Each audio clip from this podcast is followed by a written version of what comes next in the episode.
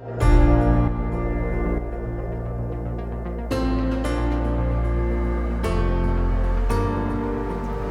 to Women Awaken, a podcast that helps you heal spiritually from trauma in relationships, childhood, and early life conditioning to shift from a place of codependency into a divine feminine state of love, harmony, acceptance, and abundance. On Women Awaken, we begin the journey to awaken from the illusion of needing to prove our worth into the divine experience of knowing our worth. I'm your host, Whitney Walker. I'm a licensed mental health therapist, and I specialize in substance abuse, addiction, eating disorders, trauma, and spirituality. I'm also a fellow human being who has experienced most of the issues that I explore on this show. On today's guest episode, I welcome a stellar guest, Bret Lockett. Bret is a transformative love and relationship coach, guiding individuals to deep intimacy and authentic connection. Bret is a modern day alchemist using ancient wisdom from the I Ching and Gene Keys, as well as the Hermetic principles. Bret shares about all of this in our conversation on the show. We get into all kinds of different deep, metaphysical, alchemical, esoteric concepts. A lot of fun.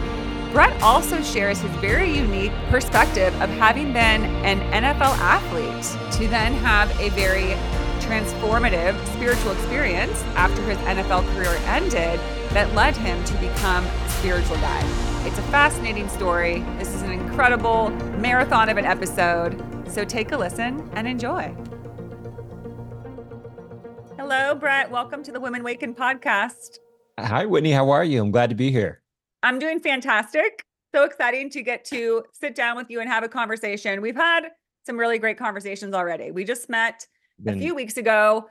We're very attuned. We're way out there into all the things, both relatively relatively new to a spiritual path. Would you say what's it been 8 or less years now for you? Are we are we keeping track of time? I, I wasn't sure if time was was real or not. So it's not it's not real. So oh, I mean, if we're if we're gonna stay on this this third dimension, I, I'd say it probably been about it's, it's actually been about six years, six or seven. I don't know. Okay. yeah. It's, it's, you got me beat. You got me beat by about one year. 2019 was mine, was my okay. big turning point. When was yours? Gosh, it was really 2017 for me. It was it was the first time I did um, dimethyltryptamine, which for those DMT? those of you that know DMT, that is the the full scientific name for DMT. And that just that blew my mind open, just blew my, you know, lid off the casket. And um, I was like, okay, there's something that's that's that's out there that is not on this plane and that sent me down this this rabbit hole of research on everything and at the time like you, your level of consciousness can only find out whatever whatever your your brain is or wherever your brain is mentally at right and so for me at that time i didn't know a ton of stuff about you know ancient, you know, Vedic traditions and Buddhism and Hermetic philosophy and astrology. Like that wasn't my world. So for me, I had to just go on this journey, the spiritual path that we all talk about, and figure this stuff out. And I think that's part of life's journey is figuring out not just how life works and the laws of the universe, but also like why we're here, what we're here to do. Um, and that's really how the path started and um, it just keeps getting more and more exciting as I as I dive into things. You know, it's starting to become fun. At first, it was scary. It was like, why, you know, why this or you know, who who controls it all? Like, I had all these questions, and now it's just like, let's let's have at it. Yeah, start to have fun with it because it is overwhelming at first, and you think, oh my gosh, what is really going on here? I think that was my big first questions, and I had a few. I don't know if you did, but before I actually open had my spiritual opening awakening i had a few different moments that elicited that right there was a movie that came out 2004 it was called what the bleep did you ever hear of that movie i i don't think i don't or, recall it no. or like what the bleep do we know and it's basically about metaphysics quantum physics and the nature of reality and i watched this as a college student and i had kind of the same experience where i was like wait a minute is there is reality not what we think it is is and it sent me into all these rabbit holes. but I was still, you know, I was on the traditional path. I was a, a college student. So I went back to normal life and tried to forget about the weird shit that blew my mind because it um but that kind of relates Bret to your unique experience because you weren't necessarily on a traditional spiritual path or work earlier on in life you were actually an NFL athlete I was I was and um I you know at times I still feel like I can play um and then I get out there and realize that um I go to the gym and I'm like oh my god I'm old now uh, everything hurts. I'm like my back. yeah, they still have like 40. It wasn't uh what's his name? Tom Brady, isn't he like 45 and he just yeah. finished? He, he he he he is around that age, but Tom Brady is, you know, he's a quarterback, and I'm I'm I'm a, I was a safety, so I would have to tackle okay. guys, run them down, and all that good stuff. But um, my whole life was sports. You know, growing up, I played sports um, from the age of like four to um, you know, to to really now. I mean, I still try to keep myself pretty active, but um, you know, that was like my passion. That was the thing that I loved more than anything was like football, and that was my identity. Was football. It was like, you know, Bret, you're the athlete, you're the football player. This is what defines you. And um, I did that for a very long time, and then I realized that I couldn't do it anymore.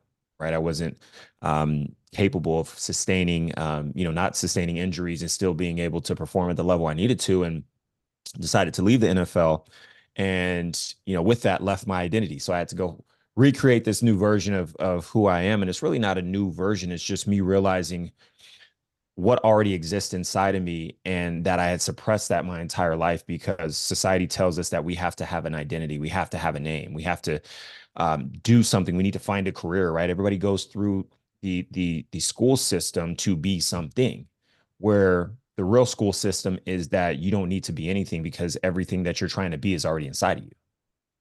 Right. So I had to really f- understand that. And that's part of the spiritual journey that I've been on is, is, is revitalizing the energy that's within inside of me and truly understanding that everything that we have questions about, everything that we need answers to, everything that we're trying to become is already inside of us. We just need to provoke that line that's already sitting there. It's just asleep right? And it could be a lion, it could be a whale, it could be whatever your spirit animal is, but it's already there. And uh, we just have to get quiet and go inside. And so, um, you know, it's it's been a long journey from there. And you know, I just didn't get into, you know, it wasn't just football, and then now I'm in, uh, you know, this, you know, love and relationship coach. It was like football, and then now let's figure it out. And that's what we're all here to do is figure it out. Right. I have to ask though, do you feel that part of I mean, I guess for all of us, every day of our life, we're that spiritual opening, this the catalyst for that is kind of rumbling within us, right? Like the the beast is stirring at all times. Different things can elicit it. And I'm wondering if you felt that at all as, as a professional athlete because you're so attuned to your body and people will because it's mind, body, soul, right? And everything is equal and has an equal part in our evolution and awakening. And to push yourself to those limits, some people will say that that's they had an awakening strictly through physical, from pushing themselves through limits, from a total complete focus on athleticism or professionalism. So do you feel like that at all sort of started it? Like did you feel heightened levels of sensation or connection like through sports, through athleticism? Whitney, that's a great question. For me, I think it's it really comes down to this is that your your level of consciousness can only take in so much at that time, right? And for me, I wasn't even aware when I say consciousness consciousness, I'm talking about awareness. My awareness was at a point to where I didn't even understand any of the stuff that I understand today. So even if I was pulling in certain things where, you know, I may have in, you know, insight or foresight to, you know, hey, this may happen, I probably should do X, Y, or Z I would just, you know, base that on, oh, that's just me being able to, you know, predict it because of how smart I am. Right. Not saying like, oh, okay, maybe I do have certain gifts, right? Certain psychic abilities that we all possess. I didn't even know that that was a thing at that time. You know, I thought it was like, you know, X-Men, if, if you will. It's like I would watch, I would watch those movies and I'd be like, oh, that'd be really cool to be able to do these things. But most people don't know that we can do a lot of these things if we truly practice it and get out of our own way. Yeah, absolutely. And and I think a lot of people later on who are become psychics or mediums will say that was already happening. They just called it something else. They thought it was related to something else, but really it was the beginnings of what became their their gifts. Exactly. And and that's uh, when you look at a lot of people, we all have these innate gifts and they may come up in certain places and just like you said, we call them something different. When you start recognizing them, that's when they start becoming heightened. It's like where where attention uh, flow or where energy goes, attention flows, right? And so the more you put attention on these things, they start to highlight, they start to amplify, right? It's like if I tell you you're great at running, and the more you run, the, the the easier it gets. All of a sudden, you become a great runner, right? Um, it's it's about focusing your attention on what you want to create and understanding that there's one premise that this whole world depends on, and it's that the mental is everything, right? Whatever you put in your mind, it plays out in your reality. And if you can grasp that out of any other principle, I don't you know the laws of manif- manifestation and and everything else that people have taken from you know certain philosophies um, that have been imprinted um, in the I'd say the the the greatest underpinnings of history started with this one premise, which is everything is mentalism. And that's the Hermetic philosophy when you really look at that. Um, and we can talk, we can go into that too, uh, you know, whenever you want. Yeah, and we will absolutely. Before we move on though, Bret, I have to ask because you are it is it is unique.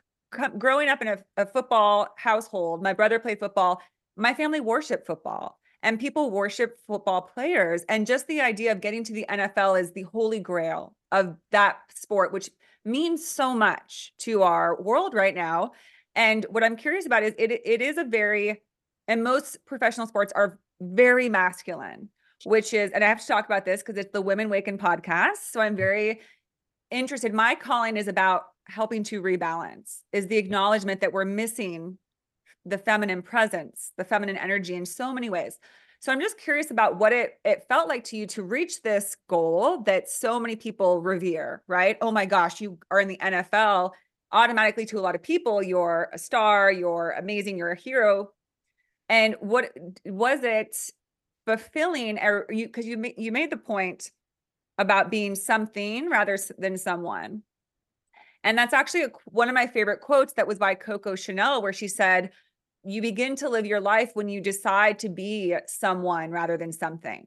And i think that in itself almost illustrates the way our world is. We're all trying so hard to be something rather than someone we and sorry to keep quoting but marilyn monroe also said of Hollywood, when she became famous, she said Hollywood is a place where they'll give you $50 for a kiss and five cents for your soul. so my point of all this is that you've had the unique, unique experience of having that something title, the ultimate something title. Oh my gosh, they achieved this. What was that like now that you look back on your spiritual path? Do you think that also was a catalyst to make you realize I got this title and I still don't there's something I still don't feel, or did you feel it? I'm just curious if you could share a little on that. Yeah, that's such an interesting perspective you have there. I love the way your brain works. Um, very different than mine. I, I I see why you're running your running your podcast. Great questions. For for me, I understood that at a very young age, I was able to understand that if you focus on something and put every single fiber of your being into it, you can get to wherever you want. And so when you do that at a very young age, it automatically trains your mind to help you understand that you can accomplish anything. And if I was to say there was one thing about me that allows me to be able to jump into any situation or be able to do anything, it's that one principle because I saw it, you know, when I, by the time I was 22, 23, right? Where most people will never see the manifestation of the thing that they truly wanted at the highest level right because you know football basketball any any professional sport is such a a small margin of individuals in this world who play it once you get to that point you understand that you have pretty much uh outperformed every single person that has done that to this point out of the select individuals that are playing because there's only about 1700 people that play in the NFL every single year. 1700 people, right? There's there's what? How many people on on on earth now? Almost 8 billion. 8.2. and let's just let's just segregate it to the US and Europe because most countries don't play football like that. So let's just say there's, you know, 500 million people who who are able to even play football, right? So it gives you this almost uh superhuman perspective on the fact that you can do whatever it is that you want. And that's what the ego um, either feeds off of or runs off of until it hits a certain point where the ego no longer serves you. And for me, the ego was my best friend getting me all the way into the NFL. And then once I got there, I realized that the ego or my ego was my worst enemy because everything that had gotten me to that point and all the fears and the uh the the idiosyncrasies that I had within me started to play out in the NFL, right? So, you know, needing attention or wanting to wanting to be the best and and and wanting the, the spotlight on me um and wanting to show other people that I was this this this certain persona that I was portraying, that all started to plague me once I got to the NFL because I would I was doing things that weren't that weren't who I was. It was it was to impress upon others on what I thought they wanted them to see. Right. It was like to buy these flashy these flashy things, cars and jewelry, to you know treat women a certain way, to um, live this certain lifestyle that I saw growing up. Right. Talk about mental conditioning. Right. I saw that growing up from a very young age. I used to run race home and watch you know watch these music videos and and see how these people lived. And I was like, I'm to live like that one day.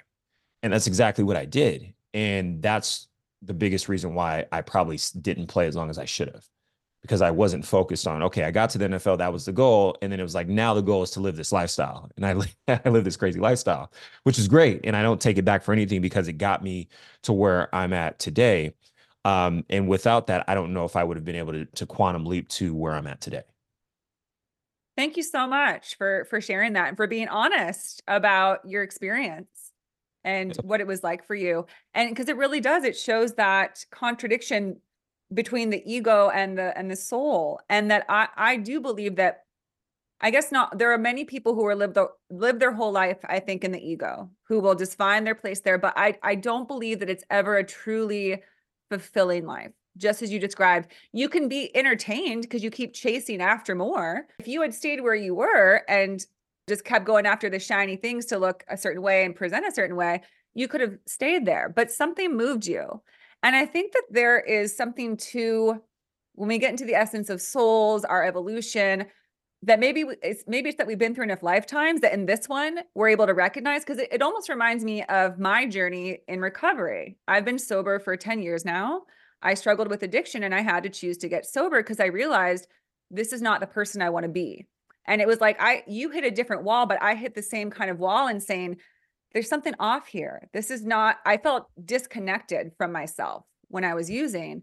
And so I realized, uh, I don't think this is what I came here for. And that's when I started my journey back to myself and to moving into my true highest self, which it sounds like you made that pivot and moved towards that.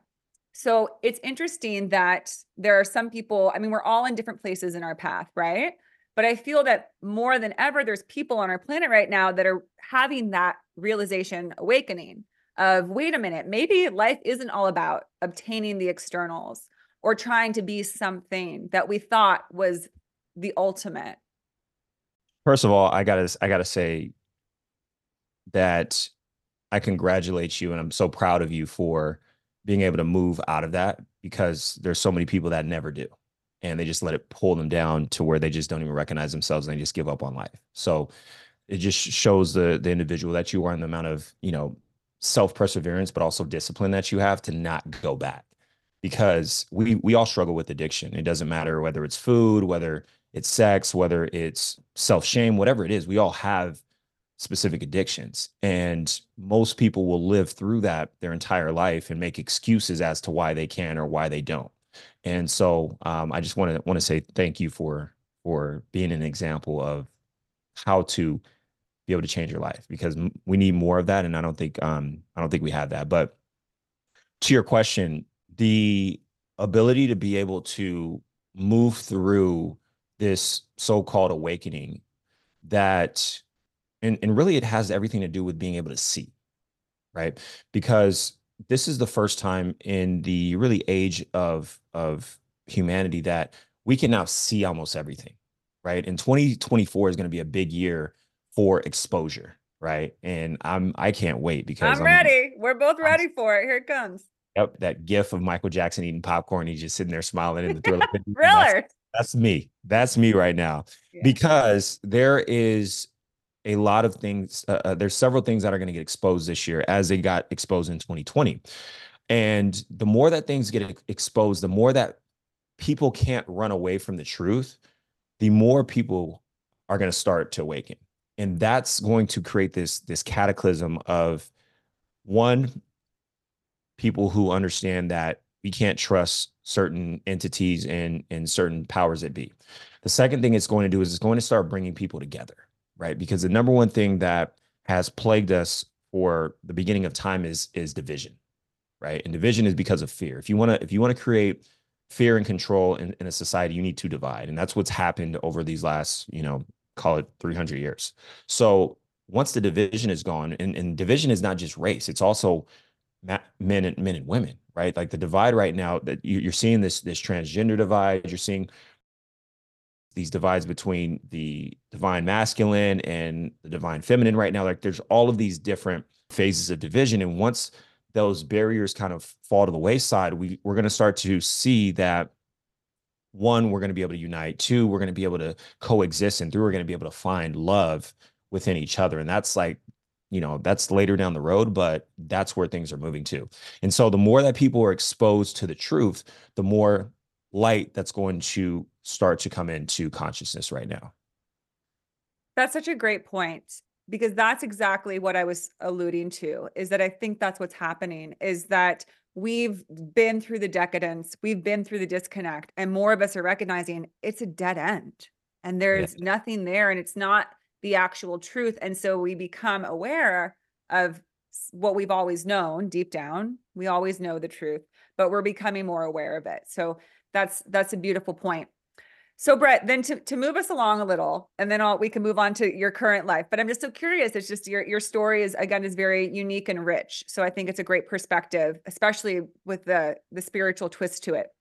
So when you did end your career, did you have a moment where you struggled with like what now because i've always wondered that about whether it's a well mostly professional athletes because they have such a short amount of time and whether it's like i used to be obsessed with gymnastics. I wanted to be an olympic gymnast until i when i was in sixth grade i remember they told me you're too tall and you're not very good and i was devastated.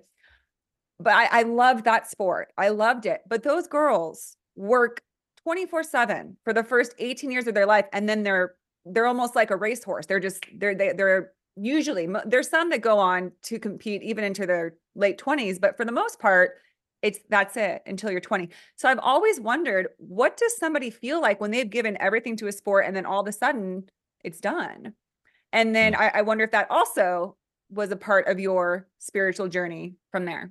Gosh, as you were speaking, I the first thing that came to my mind was we have these parts of our lives that we go through and they're really just for me like that was a relationship and and maybe that's the, probably the best way to to explain it and create kind of this analogy is that this relationship that I had with football was like my my love. It was like my my first love. And when I was done, it wasn't on my own volition. It wasn't like, hey guys, I'm I'm gonna be retiring. Like I'm not gonna be coming back next year. I had a great career. Thank you so much. It was, hey Bret, we're not gonna sign you. Um, you know, uh, bring your playbook in and uh, we're to let you go. Like it was, it was that. And so being on this high and in my career kind of did this, it wasn't, you know, straight and steady. It was like, you know, broke my arm my last game in college. Um, didn't, didn't know if I was going to get picked up for the NFL, didn't get drafted, had to try out for the Cleveland Browns, made the team. So boom, this spike up then was there on the Cleveland Browns. Um, there's something called practice squad where um, teams you you just practice with the team, but you don't actually like play the games. They tried to put me on practice squad, so then I was like here, and then I was like, uh. And then the next day, I realized that the Patriots picked me up, and I was to actually play in the games. So literally the next day, I fly from Cleveland to Boston, and I'm on this high, right? And so played for the Patriots for three years. My first year you know, I was on this high and then I got injured at the end of the year. Boom, back down. Right. Then come back next year, super excited, high, get injured, first practice. Boom. Right. Third year, same thing, got injured again. And so I went, you know, on these highs and lows, you know, my whole career. And then all of 2012, I was out the entire season because I'd been hurt for three years. Um, I didn't really have a track record because no one had seen me play for three years. So um, I ended up playing in another league outside the NFL, and then got my chance back in the NFL again, 2013. So now I'm on this this high, and then you know August of 2013, New York Jets let me go, and that was when I had to really think and say, Bret, do you really want to do this anymore? And you know, I came to the answer of you know, I don't know because the money was great and no athlete, you know, unless you played for a very long time, usually has something they want to do afterwards. It's very rare where athletes like, oh, I know I'm going to jump right into this, or I've been working on this. Um, you know, and for me, I had other endeavor endeavors and things that I was doing, but nothing clear and concrete to you know where I was able to move into the next phase of my life. And so, um, you know, it was like this breakup at the time. It was just like this breakup, and it was a breakup where it was like we can get back together um, if you want, but you know the work that's required i don't know if you're going to be able to do it to be able to sustain it. And for me i had done it for you know almost four years excuse me at that point. And so i had to th- i had to really contemplate hey is this something that i really want to do again right? And possibly not make it again right? Because you train for four five six months and then hope to get the opportunity to play and i had i'd done that for a year and a half and i was like i don't know if i want to do this anymore and so at that point it was this breakup and then for the next two or three or four years, really five, was this am I really over it yet? Right? Am I really over her or, or him? Right. And it was these withdrawals, this, this, oh, I don't want to look at football. I, don't, for the first three years after playing football, I didn't watch a game. Like people like, oh, come to the game, come to the bar, let's watch. Never. I never wanted to watch football. I never turned it on by myself because it was just, it was painful just reminded me of a lot of things. I didn't even watch myself like play like old film and stuff. I would never watch it because it was painful because it didn't end the way that I wanted it to to to end. Um, and it wasn't really until I started to go through this spiritual awakening that I became okay with how my NFL career went. Because anytime something doesn't go the way that you want it to, which you know is is you know part of you know the shadow, the expectation of us thinking something's supposed to go a certain way, you hold on to that vision of it was less than what it was supposed to be. So now I am not enough. And I held on to that vision for a very long time. And I was very envious of a lot of people who had that, you know, where they they had a big contract or they want they went to a Super Bowl and won a game, where they did these things where it was like the, the pinnacle of where I I wanted to be. And I had to realize that where I'm at today wouldn't have happened I wouldn't be I wouldn't have been able to get to where I'm at today and be able to help all the people that I've been able to help if I didn't go through that. And so my greatest failure became my biggest success once I flipped the way that I I perceived the situation or the experience that happened. And that's truly the greatest example of how perception shapes your reality. Oh yeah, and thank you Bret um, one for sharing again your story and for illuminating for us what that experience is like. Because again, it's something that most people don't ever know. Yet I think everybody to some degrees knows that feeling of deep disappointment and despair around this wasn't how it was supposed to happen. And, you know, that kind of whether it's regret or remorse can take people down. People will go the rest of their life just this forever almost imprisoned by choices they made, by defeats they had and that's been a big catalyst for me in my spiritual journey as well, because I've, it's what really between the addiction and that feeling of this wasn't what was supposed to happen. Things went wrong. I messed things up. It was killing me. It was, it literally felt like an imprisonment. And I thought, this can't be how we're supposed to live. There has to be something about my beliefs that I'm holding around these things that happened to me that are caught. It's not what happened itself. That was its own entity, right? Its own thing. It's what I believe about it that's killing me and keeping me from being happy, from enjoying life, from enjoying and appreciating who I am. And so that was a big part for me. And then more recently, I've been able to do what you just said, which is not only was it okay that those things happen, but they actually Well, I believe there's stuff that things that we signed up for when we came into this life to experience, knowing that they would be the turning point, the catalyst for our biggest progress and evolution. Because without those moments, I like to call it grit, the times where it's like the the gears are at the highest level and we're like, holy shit, this is so freaking hard and I can't get through this. Those that's when we change. The easy breezy flowy times are just the joyride part, which are wonderful, but it's right. not when we're growing.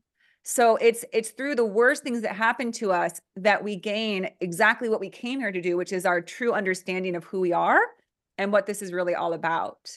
And that's why I appreciate the more people like yourself who share their stories honestly, because the more people that hear it, just as you said, they're going to think, wait a minute, maybe that's true. Maybe I can let myself off the hook. Maybe I can let this regret go and start looking forward instead of being obsessed with the past. Oh gosh, talking about the past. That is if if you're holding on there's three things and you know my buddy talks about this all the time.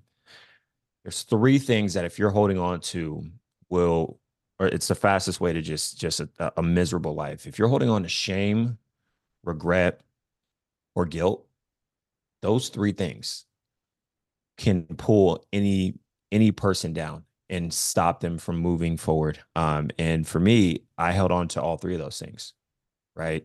Shame for you know certain things that came up during my NFL career, guilt for not doing better, and regret that I wish I could have been better, you know, and I lived in that for, you know, almost four or five years. And I, even though I was very confident mentally on the, and on the under, in the, in the underpinning of my subconscious mind, that was still there. And that showed up in, in work. It showed up in my relationships. It was this need to be something or make my, feel like I had to make my life of some substance to where it was in a very similar lane of football, which is why I chose to do things after football that kind of correlated to that in the business world, right? Like, you know, working and running for, you know, running a private aviation company, which is like, you know, creme de la creme of, of society. You're flying on private jets and you're doing, you know, you're working with all these extremely wealthy individuals and getting into wealth management and, and so on and so forth. I was doing all these things to create this lifestyle that I thought I, I needed to maintain or, or almost exude to the public, you know, and, and a lot of that just came from me not being enough for myself. Right. And not, not truly loving who I am. And, that's really what the path of enlightenment really is. It's it's this journey of reawakening your heart and fully loving yourself every part of you not just the good stuff but the, the the stuff that and there's no good or bad it's just the stuff that you may perceive as something you don't like and embracing that. If you if you start doing those two things very quickly your life can shift in a very different way. And that's and that's part of this this journey for me is is embracing that love and and helping others embrace that love because it is it is um there's only one cure to to to everything in this world and it's unconditional love. Absolutely. So then it sounds like from there it was when you took the DMT that you actually were like okay maybe there's other pathways. Maybe it doesn't have to be related to whether it's the pursuit of money and being you know staying in the realm of what you were in before. Was that the turning point? Like what was your first spiritually adjacent or involved work lifestyle pursuit that you had that brought you closer to where you are now i mean i think it's all part of uh, there's there's all these parts of your life and they're they're all pointing in the same direction. You just don't know it at the time right? So like the nfl was pointing me to this because without the nfl i wouldn't be able to jump into this right? Like running it running several companies pointed me to this. Um you know being in certain relationships pointed me to this. And so they've all been this this you know co- coalition of the willing if you will to be able to transcend me to this point and each step just was a greater stepping stone to the pyramid of where I, am I'm ultimately supposed to be and I, I I feel like we're just ultimately discovering it every day we continue to show up in the way that we're meant to right because there's a lot of people that show up and when I say meant to I mean we show up in a way to where we are completely in alignment with our highest and greatest self. There are there's so many people that wake up every day and have no clue who they are. You know, it's it's the best way is is literally, you know, watching the movie The Matrix. That is literally the best way to see how most of America wakes up.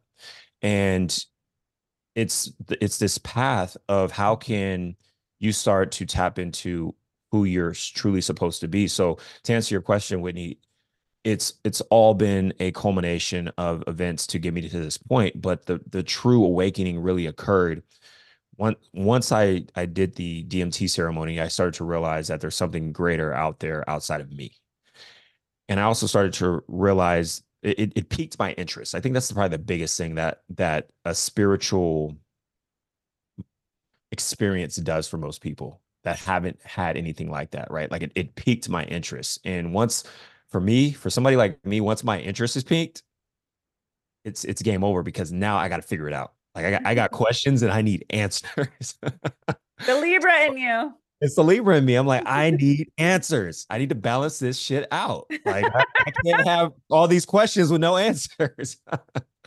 and so um I I literally was like, you know, at the time of a buddy of mine named Steven Kotler, who is like nine times the best-selling author, has written several books. He wrote this book on um, uh, flow, or several books on flow, and one of this one of his books was called Stealing Fire. And in this book, he was working with Navy SEALs, and they were putting him in these in these hyper um, or these um, deprivation tanks, and playing you know certain frequencies and allowing them to condense learning languages from you know months into weeks because they had to deploy them into different countries and you know they were using all of these different elements such as you know their dmt experiences and things like that and so that was kind of like my first like okay let me start reading this. And then so i got into flow right? And i ended it's funny because i i literally read that book uh, my business partner was like hey you should read Stealing fire. I was telling him about the dmt experience. And he was like you should read Stealing fire. So I read that and then I reached out to I followed him on on Twitter and then he messaged me and was like, "Hey, I'd love to meet." Right? So I ended up meeting him and I ended up work and I and I work with with with um with him now, which is which is great with the Flow Research Collective, which is the largest scientifically backed um, research uh, company on um, neuroscience and flow. And so, you know, it's just funny how the world comes together. So like then I was like all flow. I was like flow and peak performance and, and high performance. How do you do the un, unimpossible? Um, or the impossible, I should say. And um, and then as I was doing that, I was still going through these these kind of shifts. So, you know, I I started doing breath work. And then that was a whole other thing because I was like, hold on, how can I do this just breathing? Right? Not not not the same experience as DMT, but but a very um, um life-changing experience at the time. And I'm like, wait, I can do this with my breath. So that happened. And then I was doing, I started doing DMT ceremonies every quarter. And there was this, there was the third time I did it. And I, I was doing it at my my my best friend's place, who is um, an incredible being. His name is uh, Curtis Lee Thomas. He's the n- number one mindfulness uh, trainer in the in the in the country right now. He's done breath work with NASA and Nike. He's a hell of a guy. And I I sat down with him, and he was like, "Hey, I'm going to take you to this, you know, to this different dimension today." And I was like, "What do you mean?" He's like, we, we do that every time. He's like, no, no, no. Today's different. He's like, uh, today I'm taking you somewhere else. And so I'm like, all right, sign me up. I'm like a candy store. They'll tell me, they'll get me excited. So um, literally, uh, he lays me down and I, I go through the experience and I come out and he's like, how was it? And I was like, it was good, but it was very similar. I didn't, it wasn't what you said. He was like, oh no, I didn't give you enough. Lay back down. So he lays me back down and I go. And when I lay back down, I, I normally I know I'm like I'm at his place. Normally I know that I'm, you know, I'm Bret.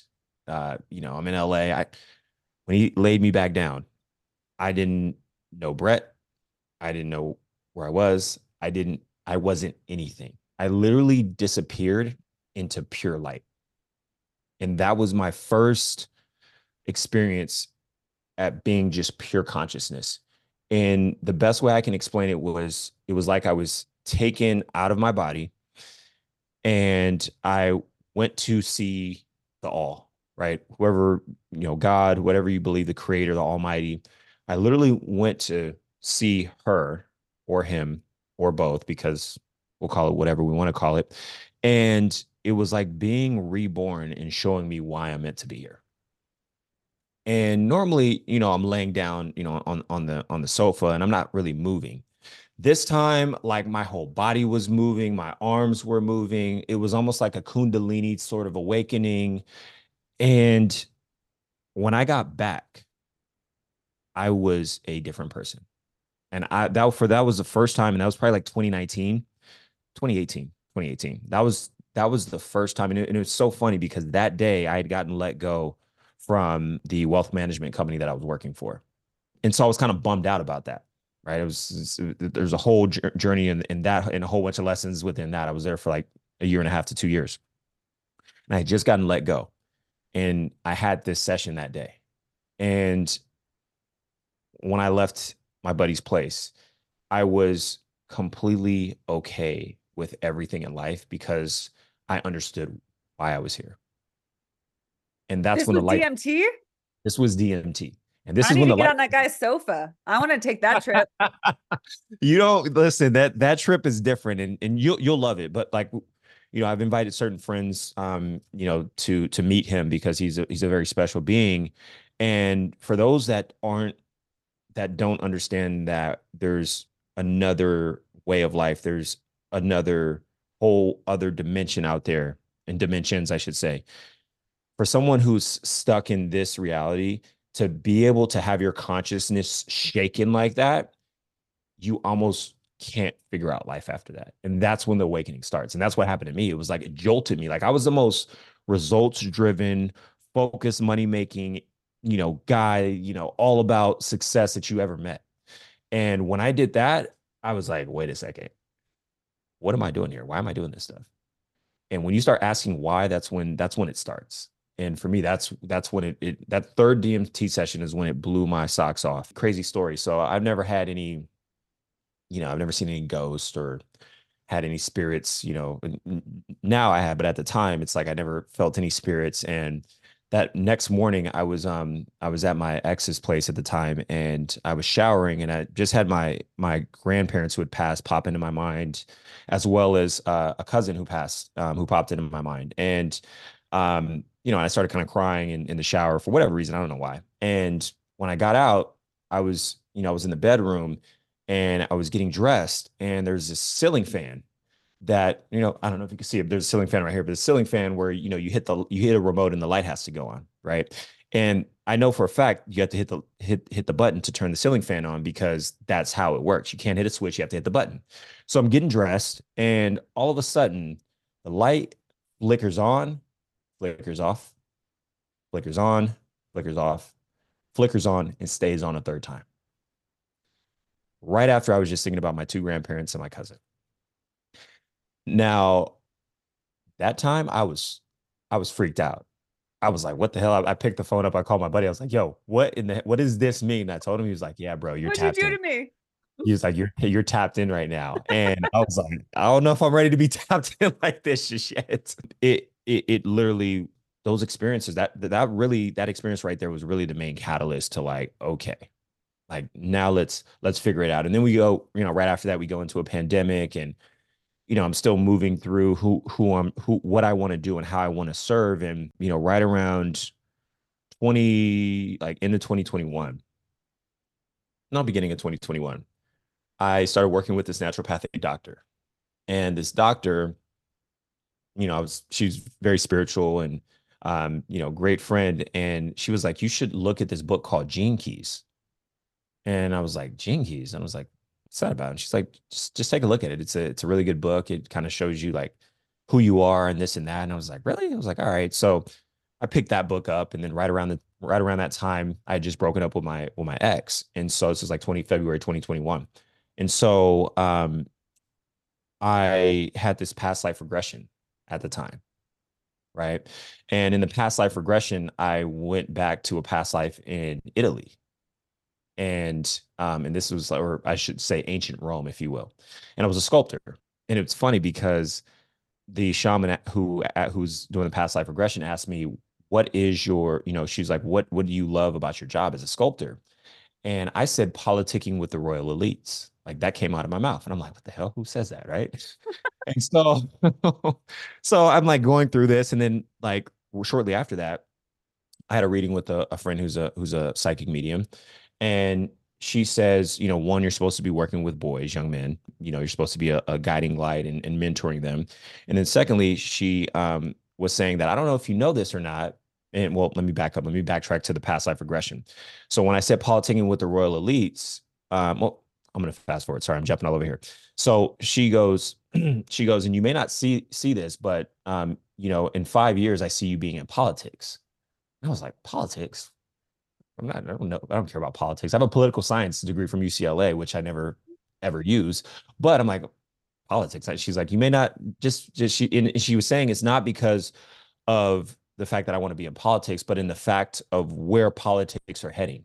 And she was saying that everybody in politics right now is in it for reasons other than truly helping humanity. And she said that because of your heart and the way that your heart functions in when I, when she's when she's saying my heart, she means my soul. She's like, they need someone who can lead who has a heart like yours. And I was like, okay, that makes sense.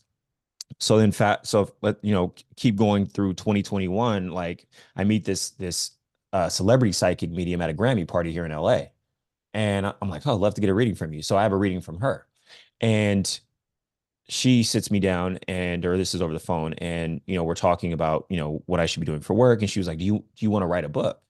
I was like uh, i've thought about it but i don't really like writing. It's tedious. She's like well let's figure out why you have resistance to writing. So i'm like okay. So she's like i'm here with saint germain and jesus. And she was like okay so in one of your past lives this was you know long ago um you were very high up in the church. Mm-hmm. And at that time, the church was politics. And you didn't believe in the they, they wanted to use the devil to punish people. And you didn't believe in punishing people. And and you were very outspoken. So in one of your past lives, you got put in jail for your for your whole life. And then in another past life, you had both your hands cut off because you were a great writer and you had both your hands chopped off so you couldn't write. Right. and so like obviously we're on we're on the the the your podcast here where this is making sense to a lot of people. But to most people this wouldn't make sense. But if we work through the timeline it's like you had this past life regression in ancient rome where you were a sculptor and you enjoyed politicking with the royal elites. You had one psychic tell you that you're going to be in politics. You had another psychic tell you that in your past life you were very high up in politics and you were put in jail because you're outspoken right? Which at that time, if you're high up in politics, that was ancient Rome. Right. So I'm seeing like all these things connect. And I'm like, uh, normally, you know, for, for me, I'm a, I'm a, I'm a skeptic. And for it, for me, it has to make sense as, as, in, and that's at that time. Now it's, it's somewhat changed, but it had to make sense. And it started all to make sense and unravel in a certain way to where I'm like, okay, I get it. And that's when I was like, I'm, I'm all in and I got to figure this shit out. So I know I was long winded, but I just, I wanted to make sure I, I made all that connect for you. Absolutely. And it completely connects. And that's absolutely fascinating. Do you think you would have been as open to it a few years earlier before the DMT if you'd done a, re- a regression and people told you that? Do you think you'd kind of brush it off? Because it sounds like it almost connect, like mm-hmm. you kind of felt like, yeah, that makes sense. I get it. I feel okay. I'm because you said you're all in. We're only all in when we feel like, yes, this is aligned with the steps that I meant to take. I'm going to go for it. Yeah, it's it's it's tough to be all in when you don't know what all in means at that point. Right. So, like, if I did a past life regression, you know, before I went through the DMT experience and breath work, I wouldn't even know how to tap into, you know, my, my, you know, higher state because that's really what I was doing in that in the past life regression was tapping into another another state of who I am, um, and then letting things channel through. I never knew what channeling was. So I would have just been in my head trying to say whatever I was saying. Right. So to answer your question, yeah, I wouldn't have been able to do that. And that's why all of the work that leads up to the grandiose thing that you are becoming is so important. Right. Don't don't skip on the meditation. Don't skip on learning, you know, whatever interests you at the time, whether it's tarot, whether it's astrology, whether whatever it is, whether it's human design, don't skip on that stuff because all of that stuff leads up to where you're going where you're going and it's all it's all part of your journey so whatever is calling you that's your soul telling you that hey this is something that's going to unlock the next chapter of where you're supposed to be and so those are synchronicities those are signs from the universe that hey this is this is what's supposed to happen so I don't I don't question as much as as I used to. I used to be like, well, why? Well, how? Well, when? And now I'm like, okay. so true. Okay. And and that's been a blessing for me as I've moved on my path. It's really only gotten much better like this year. but I've I've always been the type that's like, all right, but what's the point of this? Like why okay, why did this have to happen? Why did I have to learn this if it's not a part of the bigger everything is a part of as you said the bigger picture purpose. And especially once you're on your spiritual path, there's you're getting this higher guidance that has the bird eye view. It knows the exact turns you have to take to get to where you ultimately are going to go. And it's not always linear and it may not always make sense at the time. But just the way that you were saying, looking back, even at your NFL career, now you can say, yeah, it makes sense. It was a catalyst. It was something, if it wasn't for that, I wouldn't be here. And it's true. And, and I think it's important for anyone listening to hear that because I know throughout my spiritual journey, I thought, well, I'm stuck. This, nothing, this is not helpful. This isn't doing anything, but it, it really does. Everything we delve into is contributing to, because it actually is fascinating. We think about what it means to gain greater knowledge or wisdom or understanding. It's like you, because truths, as they say, it's like an onion. Like you, you do one layer and then it just reveals more. And I've heard it said that, you know, even God, source, whatever we want to call it, is always ever expanding. So mm-hmm. even like the whole is gaining greater understandings of everything at all times, which is a really big concept. But for us, it's like we're we're tapping in a little bit more to all the wisdom of the universe is what it ultimately is. And for humans, it's a long way because we know so very little in our little human brains. And so as we sort of open up and have our minds expanded, every single step counts. It does, and we're not supposed to know everything. That's that's the mistake or the misnomer that we all you know come here you know and that's part of what school teaches us right taking getting a's and you know taking sats and going to college you think you're supposed to know everything right and if you don't now you're stupid or you're dumb or whatever you know however you want to call it but and, and i really believe this i don't believe we know anything because every single year i live something that I thought I knew, there's new information that comes out that trumps what I thought was the truth. Right. So I, I truly believe that we don't really know anything. And even if we look at and, and try to depict history, like we're pulling through hearsay, we're pulling information through hearsay. No one was there, no one was living. Half of most of the, you know, the ancient wisdom has been destroyed. And so people have tried to pass it along and people have written on tablets and, and you know, and scrolls and things like that. But it's always been translated by somebody else. It's like if I wrote a message to you and then I said write that same message to to the next person and pass it down, you know, to to 200 people. By the time that last person gets that message, it's going to be completely different than the first, than when I wrote it to you, right? So I think we have you know certain things that we can draw on and draw perspectives on, but I don't truly know if we if we really know everything.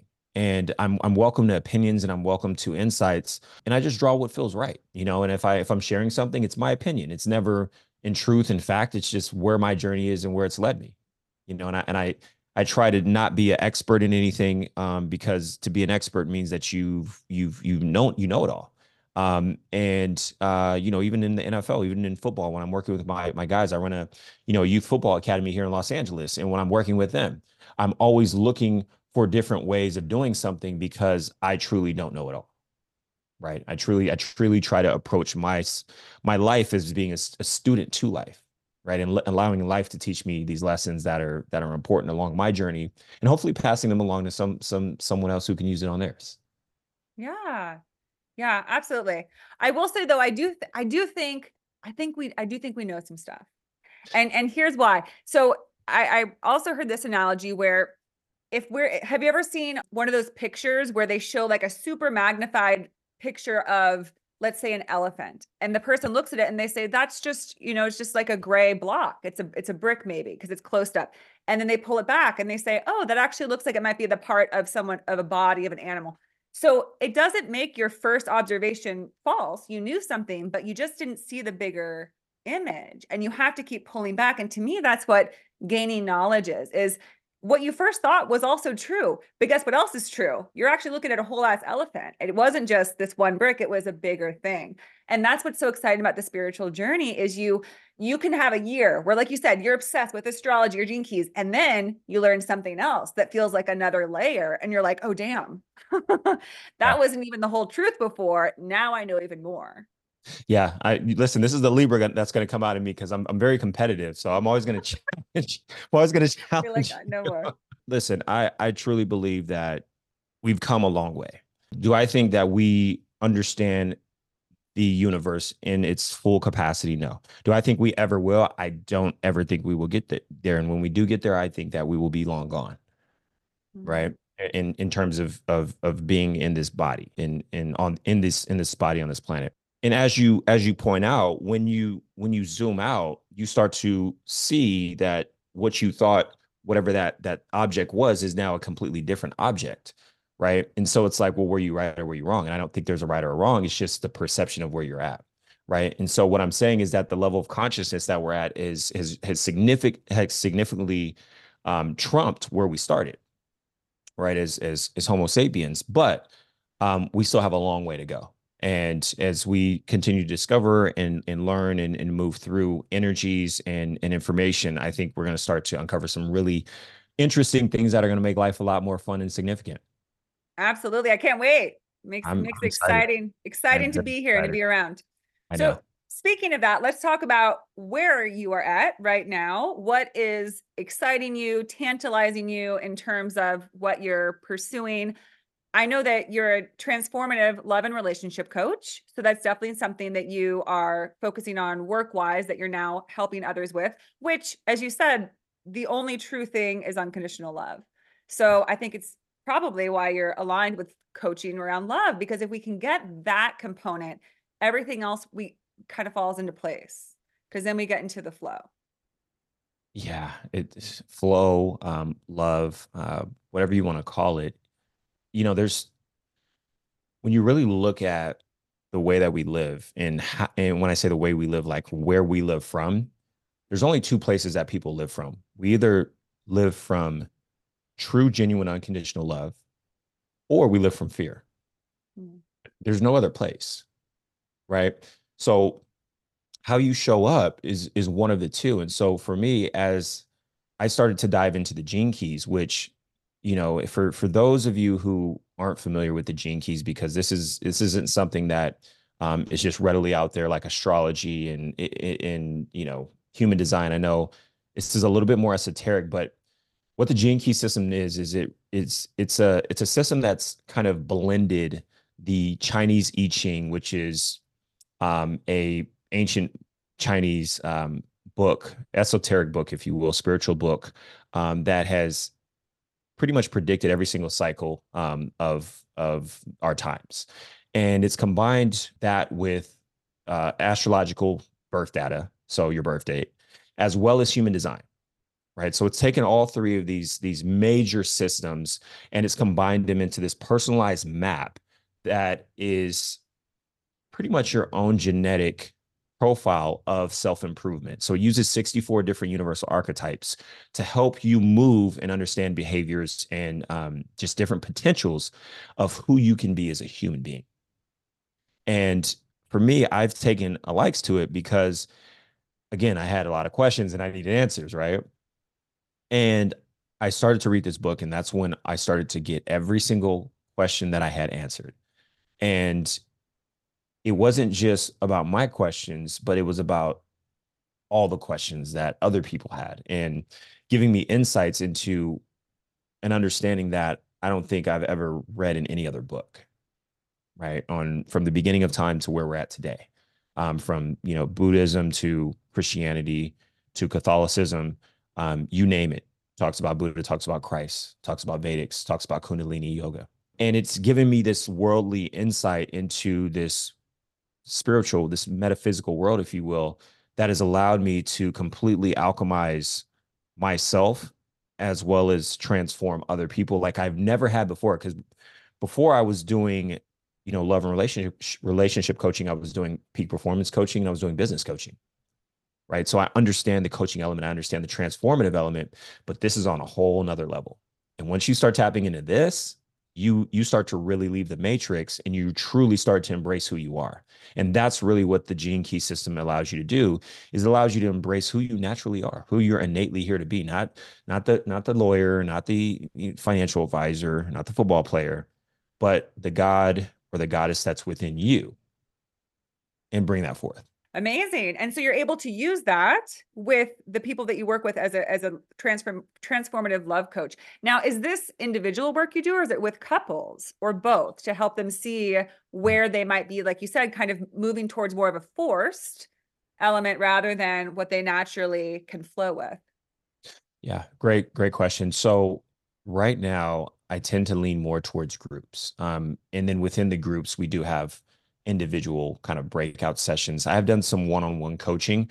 However, um, it tends to not move the needle as much because it, to move through love and and the the confines of you know the heart it requires you to be able to one be very gentle two be very open but three to have almost a support group to be able to help you move through that. And if you don't have someone there to support you the whole time, it becomes somewhat challenging. And for me to be supporting someone, you know, the way a group can support someone, you know, requires um, a heavy lift, right? And so, people who do have the means to to you know bring me in and do that, then you know, by all means, yes. But for the most part, it's it's been normally groups because of the community element, and um, you know, there's no greater way than people being able to lift others up, right? Absolutely. I'm curious. Yeah.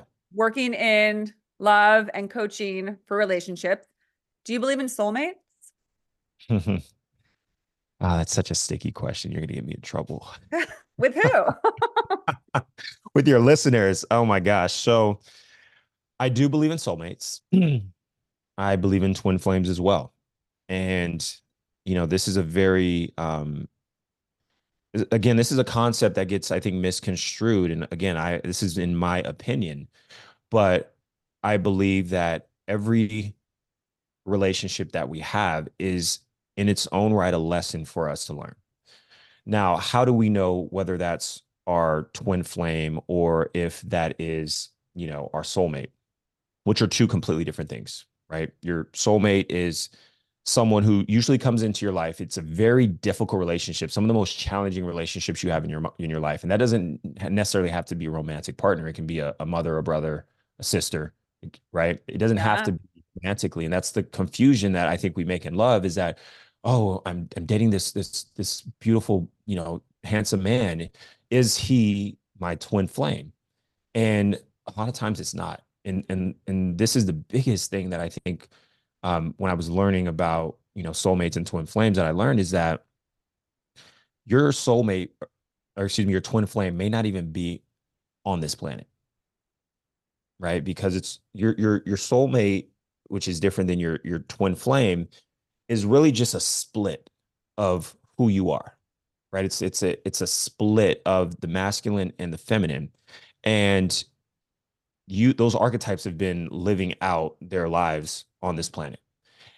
Now, once you've found or you've you've truly ascended and, and come back in alignment with the all, you may have transcended. You may you may not even be here anymore, right? And so, you know, I know it's a it's a it's a concept that's somewhat esoteric to comprehend, but they may not even be on this plane. And so you know there there there's a lot of work that's required to be able to do to to be able to understand you know if this is my twin flame you know i would work with you know some some some people that you trust who are you know have some some abilities to be able to see this stuff um, if you have some questions surrounding that um, and then i would also really use your intuition um, to tap into that because again in you could be right or you could be wrong um, depending on you know how you're trying to manipulate the situation and on what you want right?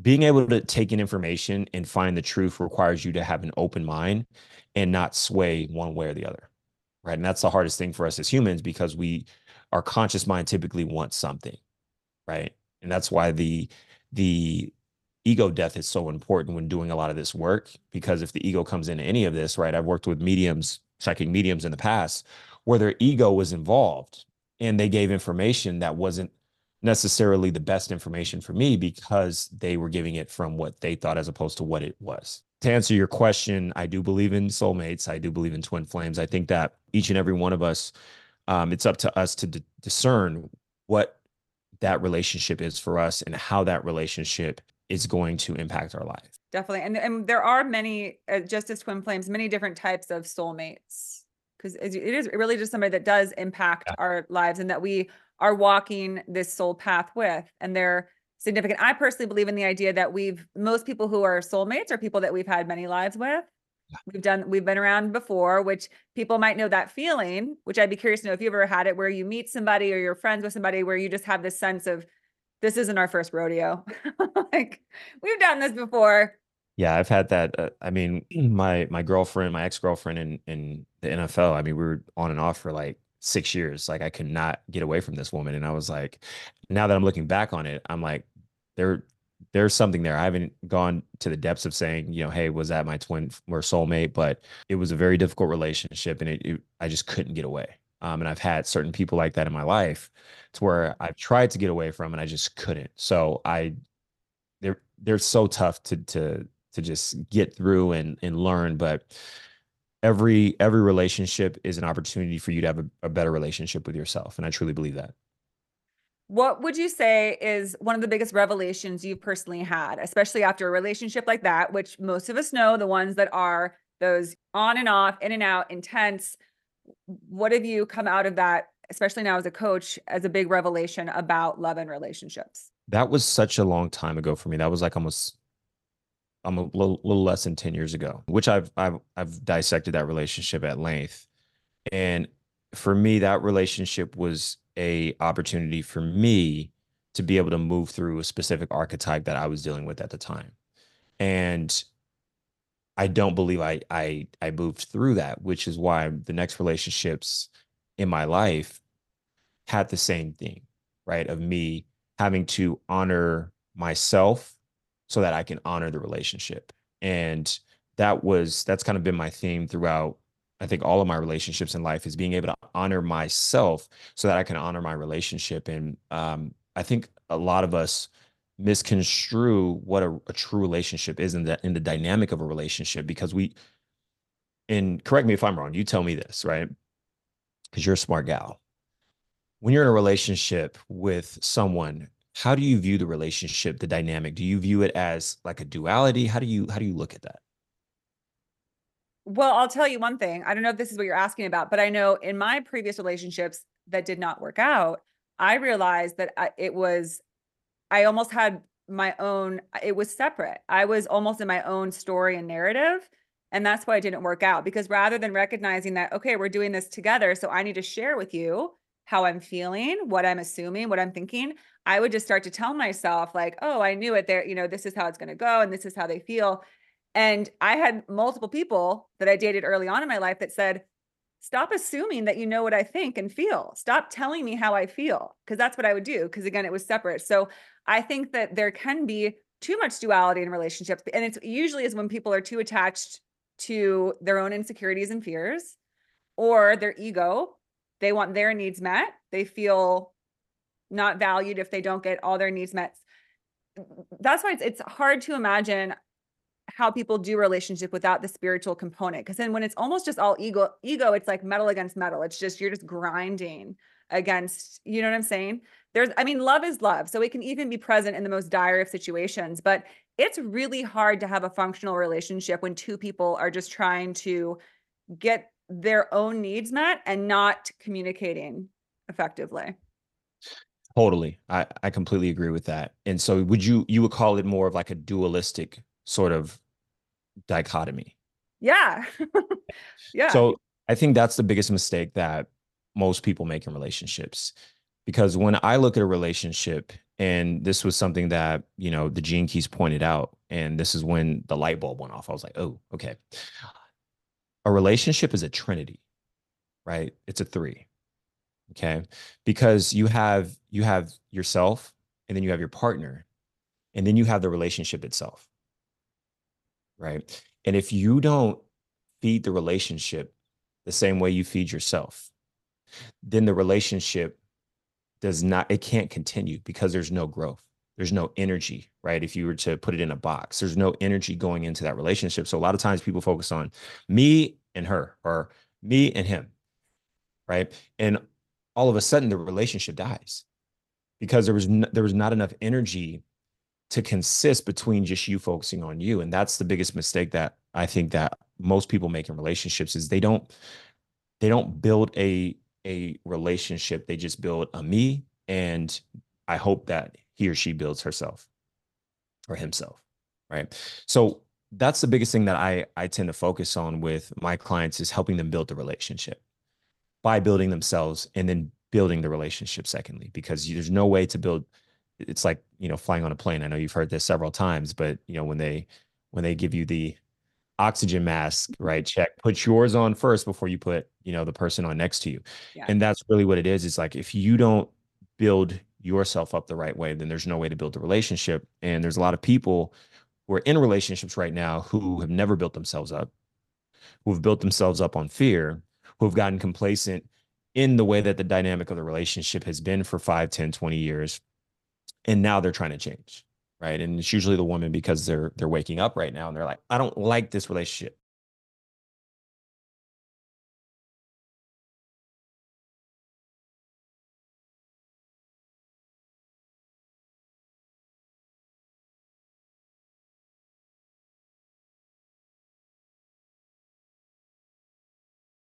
they're like i don't like this relationship. And they realize that the, the partner that they that they want is not the partner that they're with. And the biggest issue when i look at it was the partner that they're with was never the partner that they wanted. And i'm like but at the time that was what you thought. Or at the time you made that decision based on fear based on not being with someone being in a really dark place and finding this knight in shining armor that you thought was was the person at the time and then being in this relationship and then coming to a point where you want to be you know taken care of a certain way when you want someone to show up for you emotionally a certain way for someone to be open to having conversations and dialogue with you in a certain way that has been different than before but this is who this person is right? So there's there's now there's this this conflict in that i've been seeing just with with clients in how they are you know how the relationship dynamic is going. And then on the flip side of that, now, you know, you have single men and women who are so independent and so almost afraid of losing independence that they don't want to be in a relationship. Right. It's like, I want to do, especially, you know, people who are more spiritual, they're like, I want to do more work. I want to do the work. I want to do the work. I want to do the work. And they keep running from the relationship it's like you can only do work for so long and then you got to test the work you got to take the test and that's what relationships are the best for. They will test the shit out of you. Everything you thought you'd you'd accomplished and healed a relationship will tell you otherwise. It will tell you it will slap you it will it, uh, up and down you know you're like what and how and why? But that is the greatest chance for you to move to the next part of who you're supposed to become. Because everything in your life is relationships. The basis of your life, of how happy you are, how joyful you are, is usually based on relationships, right? Now, I'm not talking about Buddha and, you know, transcending and being, you know, a, a Tibetan monk. I'm not talking about that, right? Different. But for most people, the greatest, the greatest life that you can have is having a life of beautiful, loving relationships. And so that's really what I invite people to do is to invite an openness to all of the relationships that you have in your life and take a hard look at them and see how each one of those relationships in your life are going and figure out are they truly what they should be and what they can be?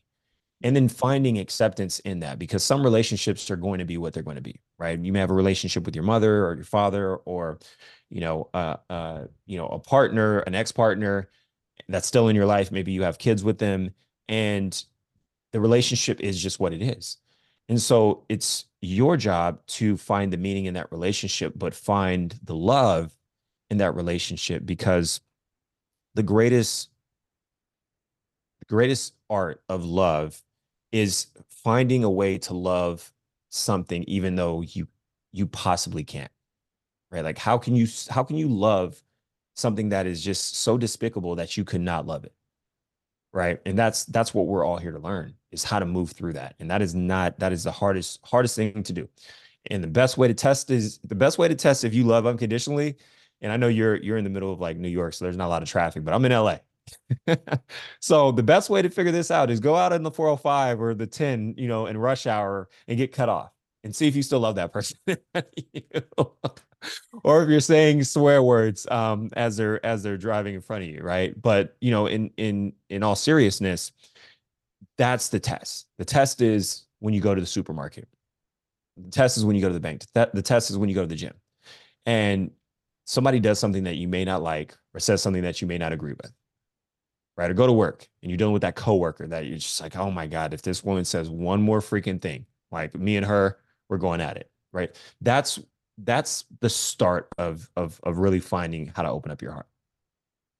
And it's it's the the hardest. And it's it's because just what you said we're in relation to everything. If you think of a relationship as just we're in relation to our surroundings to our bodies we're in relation to our job to the food that we uh, we have a relationship with everything we come into contact with. That person you meet in the grocery store you're having a sort of relation when you have an exchange and the most challenging thing is to, like we said, you can be single and alone and you're like, I'm the Buddha and I'm so at peace and everything's great. And then you like you walk down the street and you're like, fuck that guy. He just cut me off. I hate that guy. And then, and it literally, it still amazes me how it's so visceral. Like when I get angry, it's like, it's like it comes up through you. And in the moment, it's really challenging to have perspective. It's that reaction, right? Because, and the annoying thing is that you only have those reactions because of what's inside of you someone mm. who's super enlightened i don't know how you get to this point again it's like the buddha but you've tended to that whether it's a wound whether it's a fear that charge is gone so that when somebody does something annoying you don't respond with anger and resentment you respond with oh they must have been in a hurry like you mm-hmm. said you bring love into it again that's like way down the line of a very involved person most yes. of us are still t- stuck in this place of how do I deal with this feeling, especially when it's not just somebody on the street, but it is somebody in your family, in a relationship that you feel very wronged by, you feel hurt by, because it is the ultimate question is can can you be the love in this situation? Can you be the love? And there's a party that's going to say no, I don't want it. They don't deserve it. And that's the big turning point that has to happen for people is well, how are you able to let go of that need to that yeah. people to understand that people don't need to be that no one has to deserve love. We just want to be able to give it to people. Yeah. Yeah. In in you know and you don't deserve the the pain and the and the and the the, the, the anger right that you're holding on to you don't deserve that either right? So it's like it's this it's this catch 22 and you you truly have to take a step back and and, and this is a good a good exercise that I I did in you know um, a few years back where I would look at everyone as like a five year old child that's a wild thing to do. I've played around with that and it's like, oh my gosh, they're all like seeing them as all just little kids. You're like, oh, we're all so silly. I know, I know. It's and it's the it's really a, a, great exercise. You can you can do this for a day. Um, you don't have to do it for you know a whole week, but you can do it for a day and just see how your day goes when you start looking at people as little kids. Because you wouldn't get mad at a five year old. A five year old could throw throw a, a truck through a window, right through the through the through the window in the house, and you would you would be upset but you wouldn't you wouldn't jump all over him. You'd say, well, why why'd you do that?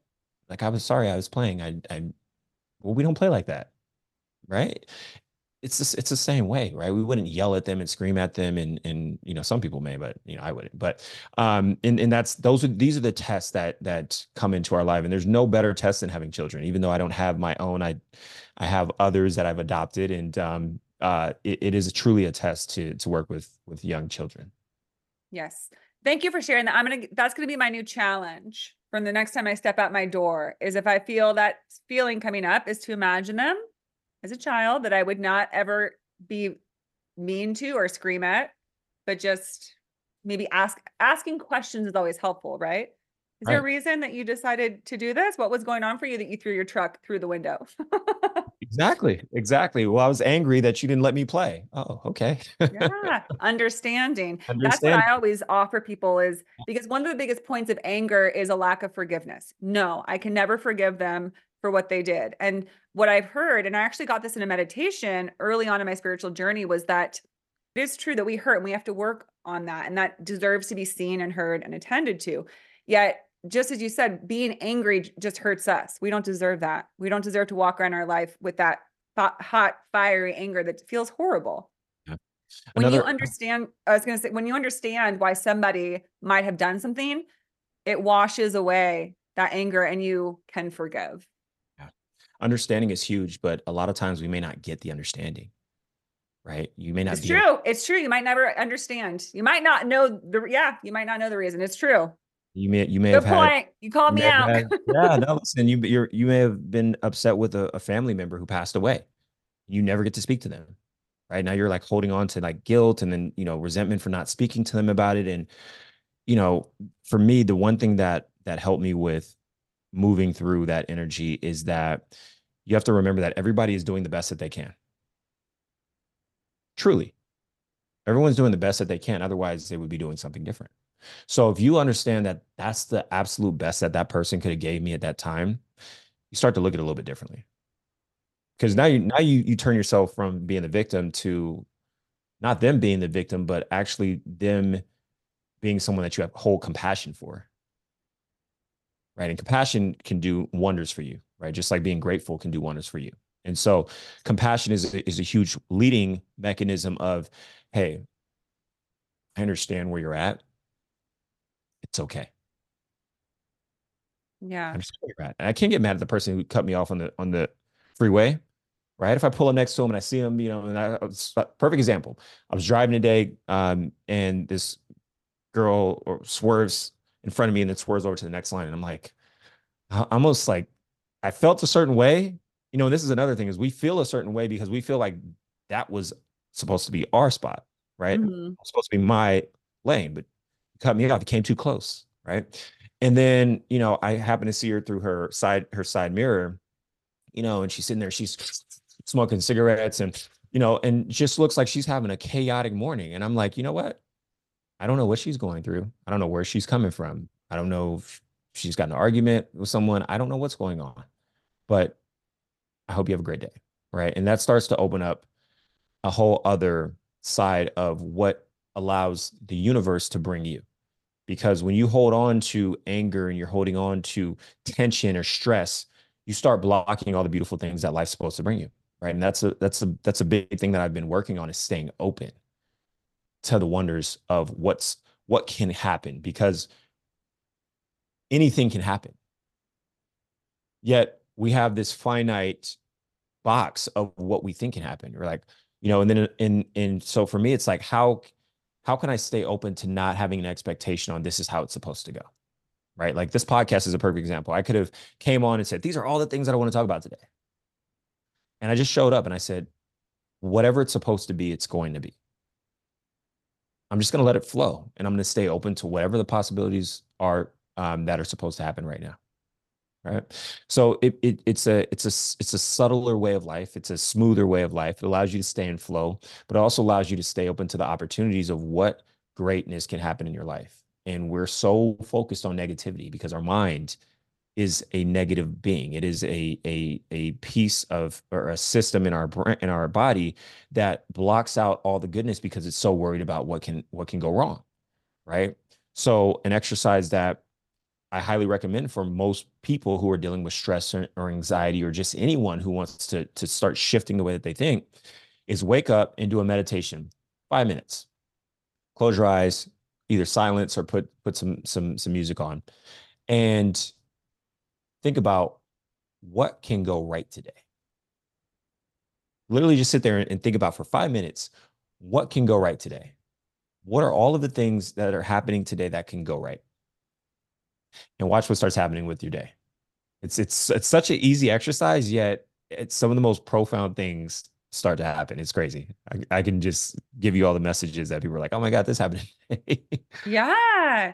Well, it's that shift in perspective, and we usually find what we expect. Yes. Right. And yes. that's why something like say victim mentality is so detrimental because if you walk around the world thinking that you're going to be wronged and that you're always the victim that's what you're going to find because it you're we make our own reality. You can turn almost every situation into a situation where you've been wronged. Or exactly. if you're looking at how things go right you can look at the same situation and say well i didn't have to go to work today because my car broke down and i got to actually rest and relax and what a great blessing. Beautiful. Fantastic. It, it went my way. So it really is you know what we like you said, what what where energy, what where intention goes, energy flows, whatever the saying is. yeah, where where attention goes, energy flows. You said it yeah. right. So put your intention like everything's going great and it's gonna keep going great. Oh, this thing happened, and I'm gonna see it as something that's that's perfect. Yeah. And and it sounds, I know people who first hear that, they're like, get lost. That's your, you know, no one acts that way. But it's just, it's it basically it's, it becomes you live your life one of two ways, right? That nothing's working out or that everything's working out. Exactly. Right? And and that's your choice. Your choice is to choose what works out for you. And um I for me, I don't look at whether it's working out or whether it's not. It's just what it's supposed to be. There's no yeah. working, not working. I live my life in a in in in a paradox. I really do. Um, you know, most of us do. Yeah, yeah. Most most of us here do. I don't know about the rest of the world. So before we wrap up, Bret, I would love for you to talk about something that you incorporate in your work that I actually haven't heard of. I haven't heard of this one. Maybe I have, I just didn't know the name of it, but you work with the hermetic principles. What mm-hmm. are those? Have we already spoken about it and I didn't realize it? Like, what is mm. that related to? Yeah, so hermetic philosophy is what uh, you're talking about. And um, her- hermetic philosophy really goes all the way back to, you know, I call it ancient Egypt, where Hermes, right? And and this is Greece, but when we work even further back from Egypt and go back to Atlantis, when Atlantis had its downfall, there was someone by the name of Hermes Trismegistus, which you may have heard of, who left Atlantis and landed in um, Kem, which was ancient Egypt. In ancient Egypt, he's known as the the um, Egyptian god uh, Thoth, which is the god with the you know the ibis the, the bird mm-hmm. on its yeah, head and in greece he's all he's known as hermes the god okay? From the research that i've done he's he's the same person okay? But he brought all of the teachings from atlantis to egypt. So chemistry right? Alchemistry right? Brought that there. Philosophy right? Psychology. A lot of the principles that were advanced in egypt this was what came from that. So the Hermetic philosophy has come from that. So there's there's seven um, principles of the Hermetic philosophy, and I'm going to see if I can remember them all here. I think the biggest one that we should talk about, which I've mentioned, is mentalism, where the all, right? When we talk about the all, it, there can only be one, the all, and the all is within us all. It's it's this paradox. It's literally like philosophy, right? So mentalism is that means that whatever you can think of, you can create. That is that is the main principle of mentalism, and your life is created based on this main principle, right? So if there was one principle that I would say you should know in Hermetic philosophy, it would be this this principle of mentalism, right? And this is something that I've been practicing for a while now, but this is also the the start of alchemy, right? When you start talking about alchemy and philosopher's stone and all of that great stuff that, you know, is embodied in in, in these teachings and that's gone through history, okay, it, it all starts there. Next principle is the law of polarity, right? So meaning that there's different poles, right? As as above, so below. You've heard that that below that oh, that yeah. before, right? And so this idea of polarity, right? Um, the fact that there, uh, the fact that there's a cause and an effect. Another law is the law of gender. Everything is masculine and feminine, right? So there's a masculine side and a feminine side. So, for instance, the universe is more masculine, whereas the earth is more feminine. Okay. So there's these these philosophical teachings, and those are the main ones that I want to kind of hit on because those are the I'd say the more important. I'd say the probably the last one eh, I would hit on is is the you know principle of vibration that everything vibrates, whether at a low frequency or an extremely high frequency, which is actually almost not vibrating because it's vibrating so high. It's almost like if you were going to look at a wheel on a car, if you were driving and you looked, eh, you know, on the freeway, it looks like the wheel's not even moving. because Mhm. it's going so fast, right? That's that's a vibration. So everything vibrates, right? From a rock to the highest version of, you know, let's call it an a um a star, right? It vibrates at a specific frequency. And so when you understand that, the main I'm not going to say goal, but when you understand that the higher you vibrate, the faster you leave this lower existence. You start to manipulate your energy to transmit a specific frequency that is above everything. And that's part of what alchemy is, is being able to take all energies and transmute them into the energy that you want, which is the mental side of things. And that's why everything is mental.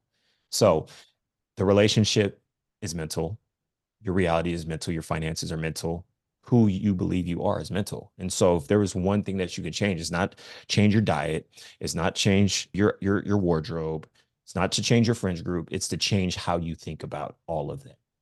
Right. And the ideas that come into your brain, the things that you think about, and then catching all of the negative things that are popping into your mind because we all have them. Positive psychology says it takes nine positive things to equal one negative thing.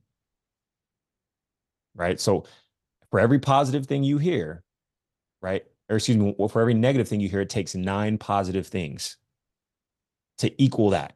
And that's not that's not to exceed it, it's to equal it. So technically you need to hear 18 positive things. So if someone said that's ugly, right? Now you need 18 people to say you're beautiful.